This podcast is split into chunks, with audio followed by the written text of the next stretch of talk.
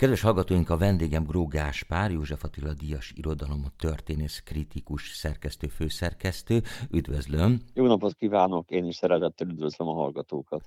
És hát amit rögtön említeni akartam, hogy ez évtől a Magyar Művészeti Akadémia levelező tagja. Ezt mindig így el szoktuk mondani, de egy kicsit el is siklunk fölötte, hogy mondja már el pár szóban, hogy ez tulajdonképpen mit jelent, mert tudjuk, hogy vannak akadémikusok, de hogy praktikusan mi a, a rendes tag és levelező tag között a külön különbség, azt azért a laikusok nem nagyon tudják. Gyakorlatilag semmi. Aha. Azt hiszem, hogy a megnevezés tulajdonképpen nem tudom, hogy, hogy legyen két fokozat, én nem tudom, hogy hogy alakult ki történelmileg. Persze van egy tippem, hogy vannak valamilyen szervezetben tiszteletbeli tagok. Rendes tagnak hívják szerintem azt, aki már hosszabb ideje ott van, jogköre nincs több, mint a levelező tagnak.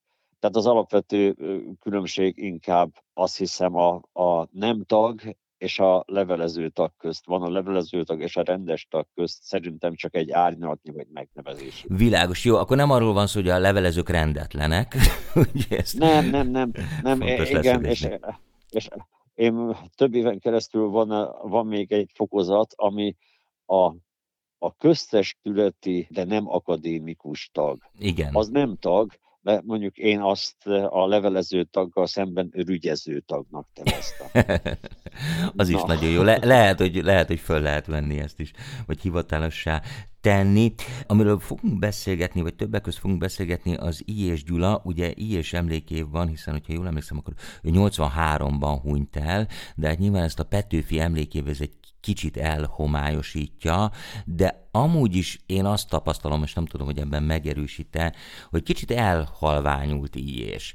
Szóval sok másokkal egyetemben, de hogy annak ellenére, hogy van a népi kultúrának, és hát elsősorban a népzenének, néptáncnak egy ilyen revival az, amiről beszél akár a puszták népében, az a, az, az egész hát kultúra meg korszak, arra már nem nagyon akar senki emlékezni, szóval nehezen veszik elő így, és nem tudom, mit gondol erről? Hát egyrészt természetes, hogy ha meghal egy nagy alkotó, akkor utána jön egy ilyen átmeneti purgatórium állapot, ami, amikor ugye először van egy, egy nagy fölívelés, hogy na meghalt, akkor most gyorsan emlékezzünk, aztán ez elmúlik, utána hosszabb csönd, és aztán nagyjából kialakul valakinek a helye a a szellemi hagyományban. De ilyéssel kapcsolatban mindig nagyon sok probléma volt, eltekintve attól, hogy voltak időszakok, amikor különböző nem feltétlenül az ő közvetlen, direkt irodalmi működésével kapcsolatban vált fontossá. Uh-huh. Erről szerintem hosszabban lehetne beszélni, de föl kellene bontani részkérdésekre.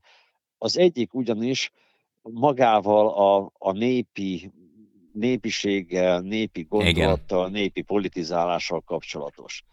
Én rögtön kétfelé választanám ezt a, a mindig összefüggő, egybemosódó fogalompárt, hogy népi irodalom és népi írói mozgalom és népi esség vagy népiség, mint művészeti irodalmi program. Ez két külön, külön dolog. Tehát a, a népi politizálás, ez tulajdonképpen valahogy az ellenfelek ragasztották rá arra a gondolkodásmódra, amiben valóban a, az egykori népiesség, a, a Petőfi idején való népiesség étosza jelent meg a 20. században. Mm. Ez volt az első rész, és hát azért Petőfi egy, egy olyan kicsit a 19. századi magyar nyelvű irodalom alapítás emblematikus alapjaként egy megemészhetetlen nagyság volt. És nem véletlen egyébként, hogy most a kérdésben is fölmerült a Petőfi emlékév kapcsán is, hogy az hogyan lehet ezt összekötni az így és emlékével. Hát az egyik azért egy 200 év, a másik 120 már a, a, igen. a megközelítésben, és a 120 nem olyan nagyon kerek évszám, de mondjuk nullára végződik, tehát kerek. Igen. Nos, tehát a, az irodalmi népiesség az egy meghatározható, esztétikailag is definiálható valami.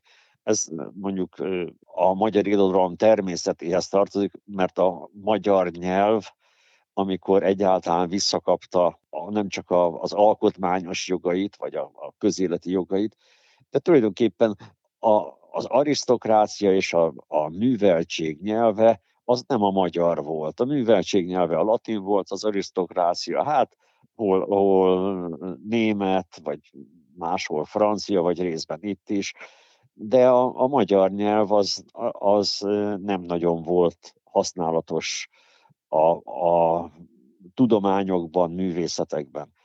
Hol maradt meg? Ugye a parasság körében, amit a legegyszerűbben népnek mondtak. Igen. Első, tehát ez volt az első közelítés, ugye a, a, Bara, a Bartók számára is fontos kérdés volt, hogy a, a népdalt hogy hívja, és ő inkább azt mondta, hogy parazdal. Tehát mondjuk a, a parasztiság és a népiesség ez valamilyen formán össze is kapcsolódott, össze is függött. Igen.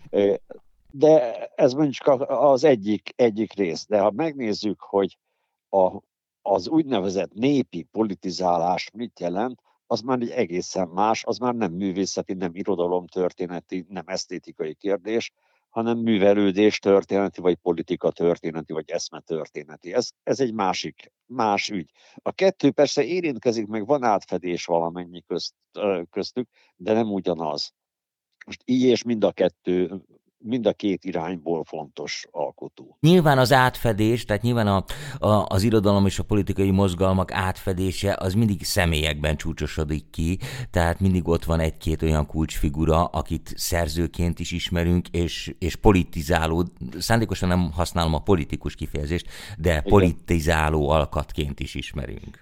Minden esetre így létrejött egy nagyon érdekes helyzet a mondjuk a 30-as években, hogy a népinek nevezték, vagy a népiességhez, vagy a népiesek körébe sorolták német Lászlót, és Gyulát, de mondjuk Csészabó Lászlót is, bizonyos értelemben még Szabó Lőrincet, lehetne még sorolni a neveket, akik a korszaknak az európai értelemben legszélesebb műveltségű alkotói voltak, nem csak ők, de abban a körbe tartoztak.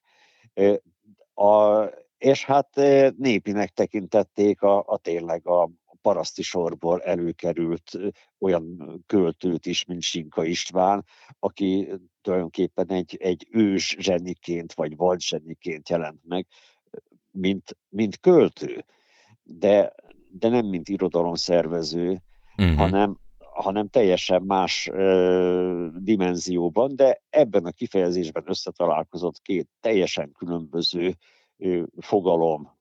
Mind a kettőre alkalmas, de, teljesen más oldalakat jelenített meg.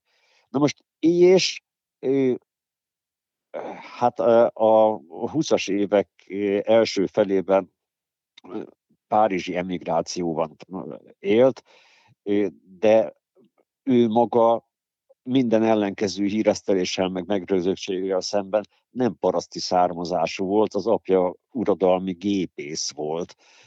A felmenői közt voltak papok, vagy református lelkész háttér volt.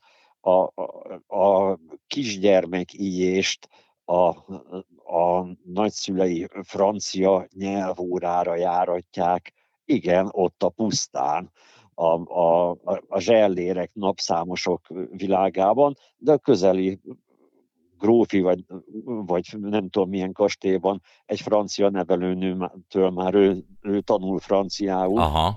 Aztán 14 éves korában kerül Budapestre, ahol közép, középiskoláit folytatja, amit már korábban megkezdett ott Dombóváron, tehát a szülőföldjén. Tehát ezt nem lehet azt mondani, hogy ez egy, ez egy klasszikus paraszti származás. Tehát nem, nem voltak, volt... bocsánat, nem voltak juhászok, valamiért nekem úgy rémlik. Az egyik nagyapja számadó juhász volt, aki szintén, szintén nem paraszt az akkori falusi hierarchia szerint, mert valamiféle területen kívüliséget élvez, hiszen a, a személyében független, nincs benne a, a normál, normál az akkori, akkori falusi, vagy még a, a feudalizmusból megrad hierarchiában. Uh-huh. Tehát egy, egy egészen más, különös világ, és akkor még mindig nem beszéltünk arról, hogy mennyire más világ volt a Dunántúl, mennyire a, a Nyugat-Dunántúl, mennyire Erdély, tehát hogy hatalmas különbségek vannak Igen. ebben a, a köztudatban egy szóval elintézett paraszti világban is, amiben nem csak parasztok vannak, hanem polgárok is. Hm. Nagyon jó, hogy, hogy ezt megvilágította, mert azt gondolom, hogy, hogy fontos, hogy közelebb hozzuk ezt az aspektusát is, de hogy főleg talán az lenne a fontos, hogy újraolvassuk íjést. Mert tényleg azt gondolom, hogy egy olyan korszakban élünk, hogy meglehetősen romanticizáljuk ezt, a, ezt az időszakot, ezt a korszakot, aminek kétségtelenül voltak hát romantikus pillanatai is, meg nyilván, hogyha most visszatekintünk a népköltészetre, vagy a paraszti kultúrára, az egy ilyen egészen hát mesébe illő, de hogyha mondjuk valaki, hát akár csak a puszták népét mondhatom, leveszi azt a könyvespolcról, és egy kicsit beleolvas, és, és, és beleíri magát abba, hogy, hogy milyen időket éltek akkor a parasztok vagy a cselédek, akkor rögtön más képet kap erről. Természetesen, és a, ami, ami íjésnél nagyon-nagyon fontos, ez a bizonyos párizsi emigráció. Igen.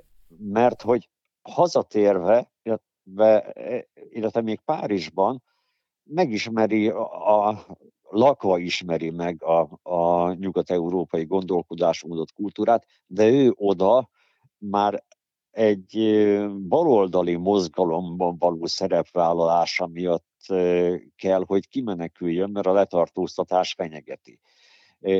Tehát volt nagyon sok olyan barátja, ismerőse, akik nagyon aktívan részt vettek a kommunista mozgalomban, amelyikhez viszont neki konkrétan nem volt köze. Ő nem, nem, nem volt sohasem kommunista, megint csak minden ellenkező híreszteléssel szemben, vörös katona sem volt mellesleg, aminek szintén tiltakozott ellene, de egy csomó olyan ráfogás alakult ki, vagy olyan, olyan, dolgok, olyan dolgokat sikerült rá sütni, amik ellen nem nagyon volt mód védekeznie, azon kívül, hogy egyszer-egyszer leírta, hogy hát nem úgy voltak a dolgok, ahogy mm-hmm. azt mondják róla. De ennél sokkal izgalmasabb, hogy a, az első versei azok kifejezetten a, az avantgárd élvonalába is vihették volna. Tehát írt francia nyelvű avantgárd verseket, Párizsban megismerkezett, ismerkedett Szarával, tehát a, a, a, például, de lehetne sorolni a többi kiemelkedő szürrealista, vagy akármilyen avantgárd irányú költőt is. Sőt, bocsánat, hát ők aztán látogatták is őt, tehát azért erről nem, vannak, a, vannak anekdóták, meg legendák. Persze, hát meg is maradtak ezek a kapcsolatok. És ebben a világban azért, ha megnézzük mondjuk ismert példa, hogy Picasso, a, aki nem tartozott ehhez a körhöz, de vagy érintőlegesen mégis, és, és más képzőművészek, hogy fedezték fel a, az afrikai törzsi művészetet. Igen, igen, igen, Tehát, persze. hogy milyen impulzus jelentett, és ez általában a folklórhoz való esztétikai kapcsolódást a 20. század elején elég, elég izgalmassá és, és nem kivételessé tette. Tehát az, hogy Bartók sem véletlenül fordult a népzene felé, tehát kerestek valami olyan megújulási lehetőséget, olyan impulzusokat, amik, amik sok minden más megvilágításba helyeztek, de tehát ez a dolognak az esztétikai része, vagy szűkebb értelemben vett poétikai része, de hát Ijésnek a szociális elkötelezettsége, az az élménykör, amit mégiscsak ott szerzett a pusztán, és azt a, annak a, a jogfosztottságnak, kiszolgáltatottságnak, aminek tanúja volt, nem elszenvedője, hanem tanúja volt, de érzékeny lélek révén azonosulni tudott ezzel a fajta ezeknek a, a megalázottak és megszomorizottnak a gondolkodásmódjával, amiben Petőfi, a, a nép nevében író Petőfi is hangot adott, ha belegondolunk, nem sokkal korábban. Hát igen. Hát ha most azt mondjuk, hogy hogy Petőfi a, a 60-65 évvel korábban működött, mint hogy így és eszmélkedni kezdett, az azt jelenti, mint hogyha mi most visszaszámolunk, és akkor eljutunk odáig, hogy körülbelül, mint hogyha ott lég Géza hm. távolsága lenne ez a Igen. napjainktól. Tehát ez, ez a, a múlt szemléletünkben, hogy milyen közeli volt 48-49 ijéshez, már 1848-49 ijéshez, ezt nem tudatosítjuk eléggé.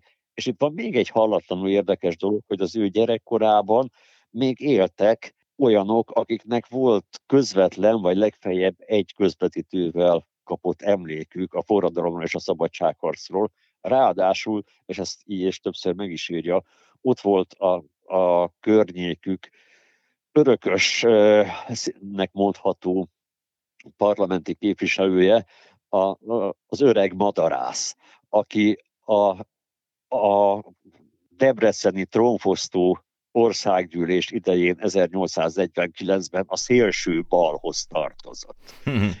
és ő, ő még ő, így és elbeszélése szerint ugye, megfogta a kisgyermek kezét, és azt mondja, hogy úgy fogd ezt a, ezt a kezet, hogy ebben, e, e, ebben ott van Kossuth Petőfi, akárkinek a, a kézfogása is. Tehát én ezt fogalmaztam meg úgy, hogy és Gyula a történelmet nem könyvből, hanem kézfogásból tanulta kisgyermekként.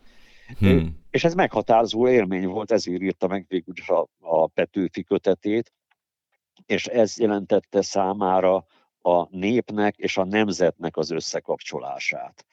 Tehát ha ez, ezt jelképesen vesszük, akkor a, a, a nemzet, a patriotizmus és a szociális küldetéstudat kisgyermekként összeépült benne, és egész életében ezt a, ennek a kettőnek az egységét jelenítette meg, hozzátéve, hogy mindig kiegészítve az adott világnak a, a nemzeti kurzus idején a, a szociálisat kellett hozzátenni, a szocialistának mondott és a, a, az úgymond szociális igazságtételt hirdető rezsim idején mindig zárójelbe kell tenni, hogy más a, a propaganda és más a megvalósulás.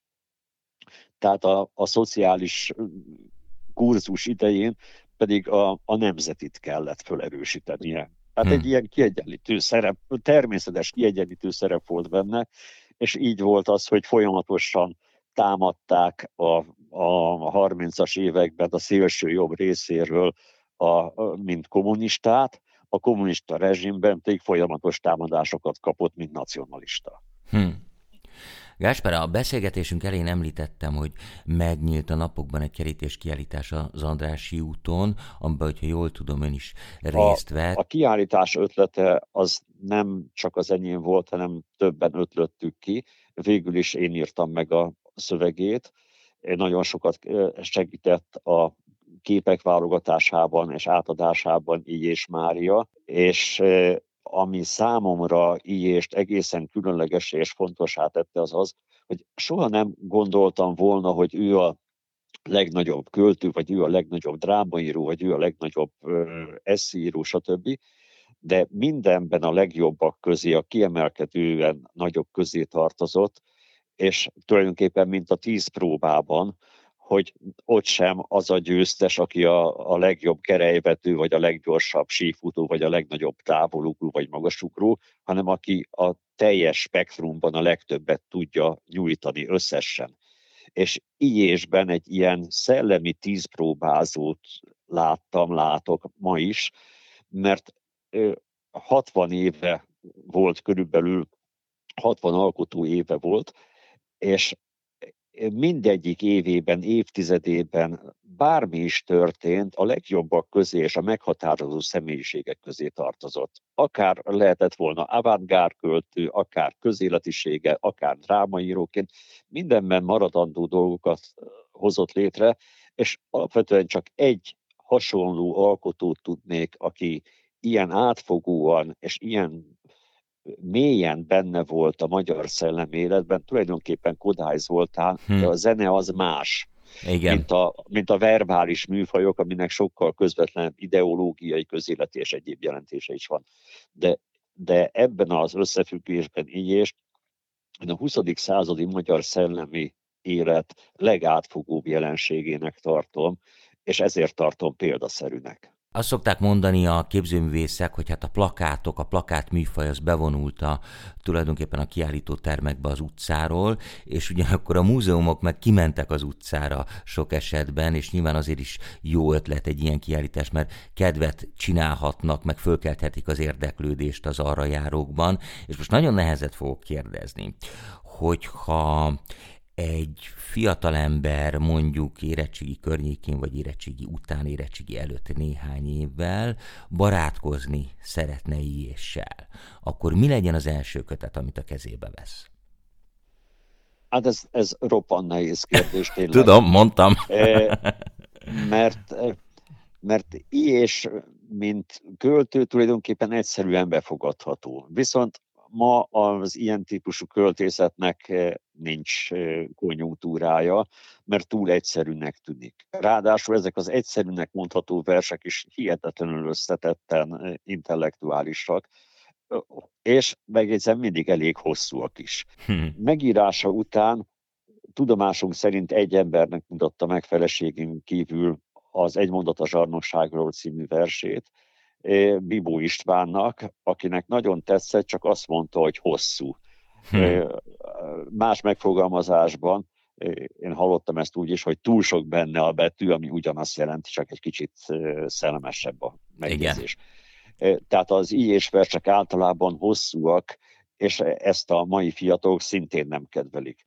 Ami a, a drámáit illeti nem játszák, az egy dráma bemutatása, az pedig úgyis a rendezőtől függ, hogy miként mutatja meg a, az aktuális közönségnek. Az eszékhez nagyon nagy átfogó műveltség kell, hogy valaki befogadja és, és fölfogja a mélységeit, amit szintén nem tud egy mai fiatal ennek a fajta történeti műveltségnek, a nagy olvasottságnak, ismereteknek a halmazával nem tud megbirkózni, tehát nem tud hozzákezdeni, nem tud vele mit kezdeni úgyhogy nagyon, nagyon nehezet kérdezett, hogy, hogy mivel kellene kezdeni, és akkor marad, amit talán a, a legkönnyebben befogadható, eljutunk a puszták népéhez. Hát igen. Mert az, ugye, de hát adnak is megvan a maga terjedelme, de az egyes részei azért még kirogadva is sokat mondanak.